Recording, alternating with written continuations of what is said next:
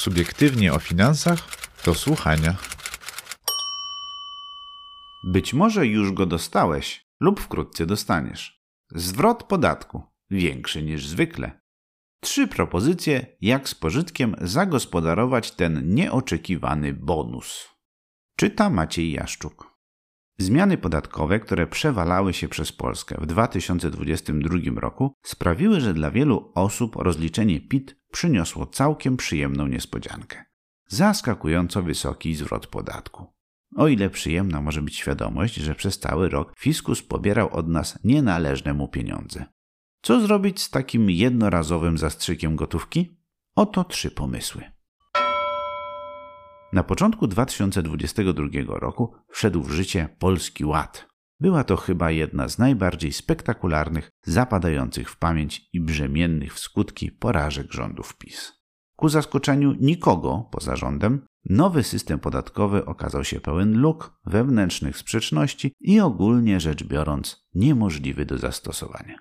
Nie minęło kilka tygodni, a zaczęły się nowelizacje, poprawki, wyjaśnienia i sprostowania. W końcu kilka osób, na czele z ówczesnym ministrem finansów Tadeuszem Kościńskim, pożegnało się ze stanowiskami, a urzędnicy powołani do naprawienia polskiego ładu przyznali w pewnym momencie, że tego się już nie da posklejać i trzeba tę całą reformę wyrzucić do kosza i napisać od nowa. Tak też się stało. I w drugiej połowie roku powitaliśmy Polski Ład 2.0 z kwotą wolną od podatku na poziomie 30 tysięcy złotych rocznie, stawką PIT wynoszącą 12% do 120 tysięcy złotych dochodu i 32% powyżej tej kwoty, ale też nowymi zasadami odliczania składek na ubezpieczenie zdrowotne i społeczne. Pożegnaliśmy za to koszmarek w postaci ulgi dla klasy średniej. Efekt tego chaosu był taki, że odprowadzane przez cały 2022 rok zaliczki na poczet podatków często nijak miały się do tego, ile rzeczywiście powinniśmy uiszczać. I w sumie nie dziwne to, bo skąd w lutym księgowi mieli wiedzieć, jakie stawki podatkowe ustali w lipcu rząd. Dla wielu podatników przy rozliczaniu deklaracji PIT Oznaczało to, że za 2022 rok w podsumowaniu wychodziła spora kwota nadpłaconych zaliczek, a więc i należny zwrot od Urzędu Skarbowego. Z własnego doświadczenia i sygnałów, które do nas docierają, wynika, że chodzi o kwoty kilkuset, a nawet kilku tysięcy złotych. Zaskoczone jest także samo Ministerstwo Finansów. Niedawno wiceminister Artur Soboń informował, że łączna kwota zwrotów PIT za 2022 rok będzie istotnie wyższa niż 17,5 miliarda złotych, które wcześniej szacował resort finansów. Dla porównania, na program 500 Plus idzie łącznie 41 miliardów złotych rocznie. A tutaj pewnie połowa tej kwoty trafi w ciągu dwóch, trzech miesięcy do obywateli. Co zrobić z takim zastrzykiem pieniędzy? Pomysł pierwszy. Zwróć rządowi zwrot podatku. Jeśli zwrot podatku jest dla Was niespodzianką, to znaczy, że prawdopodobnie nie mieliście tych pieniędzy zaplanowanych w swoim domowym budżecie. Taką nadwyżkę warto więc zainwestować. Najbezpieczniej byłoby ulokować te środki na lokacie bankowej albo kupić obligacje skarbowe. Czas na korzystne lokaty powoli się kończy. Nie jest wykluczone, że i oferta detalicznych obligacji skarbowych będzie coraz mniej korzystna. W tej chwili dziesięcioletnie obligacje są oprocentowane 7,25% w pierwszym roku.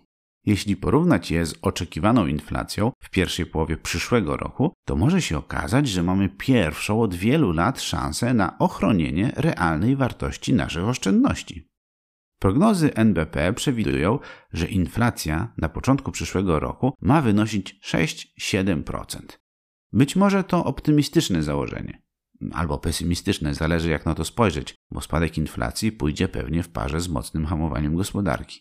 Ale ostatnie dane pokazały, że po raz pierwszy od dawna przewidywania analityków naszego banku centralnego mogą się sprawdzić. Gdyby zatem udało się pokonać lub przynajmniej wyrównać inflację w pierwszym roku, to w każdym kolejnym będziemy już na realnym plusie.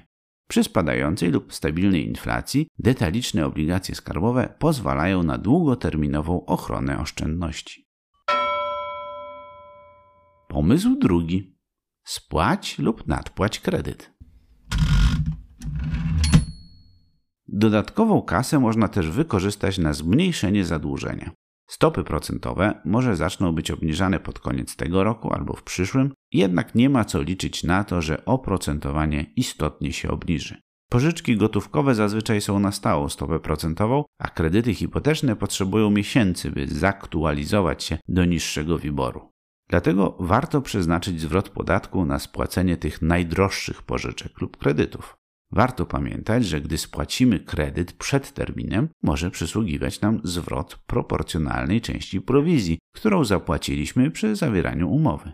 Jest więc szansa na to, że część ze zwrotu podatku, który przeznaczymy na wcześniejszą spłatę zadłużenia, nam się zwróci. Przy obecnym oprocentowaniu kredytów hipotecznych każde nadpłacone 1000 zł może nam zaoszczędzić ponad drugie tyle w odsetkach. Można to sobie policzyć za pomocą kalkulatora na stronie UOKiK. Na przykład przy kredycie w wysokości 300 tysięcy złotych udzielonym na 25 lat i przy oprocentowaniu 9% rata wynosi około 2518 zł. Nadpłacenie 1000 zł obniży ratę o 8 zł miesięcznie. Niby niedużo, ale biorąc pod uwagę cały okres spłat, robi się z tego ponad 1500 zł oszczędności. Pomysł trzeci. Kup coś trwałego, przyjemnego lub pożytecznego. Koniec końców pieniądze są po to, by je wydawać. Przy tak szybko rosnących cenach nie jest też złym pomysłem kupić dzisiaj coś, co za kilka miesięcy będzie kosztowało o 5% więcej. Nie ma nic drożnego w podnoszeniu jakości życia. W końcu po to pracujemy i zarabiamy, by sobie ten nasz doczesny żywot uczynić znośnym. Każdy ma z pewnością listę rzeczy, które chciałby kupić, ale zawsze mu było szkoda albo brakowało pieniędzy. Być może wyższy od oczekiwań zwrot podatku jest okazją, by ten wydatek w końcu zrealizować. To może być element wykończenia mieszkania, długo odkładana naprawa samochodu, nowy komputer, który pozwoli na usprawnienie pracy, wygodniejszy materac do łóżka, żeby nie budzić się codziennie z bólem kręgosłupa. To może być bilet lotniczy, weekend w spa z przyjaciółką lub z partnerem, aparat fotograficzny, teleskop albo inny sprzęt, który jest potrzebny, by rozwijać hobby.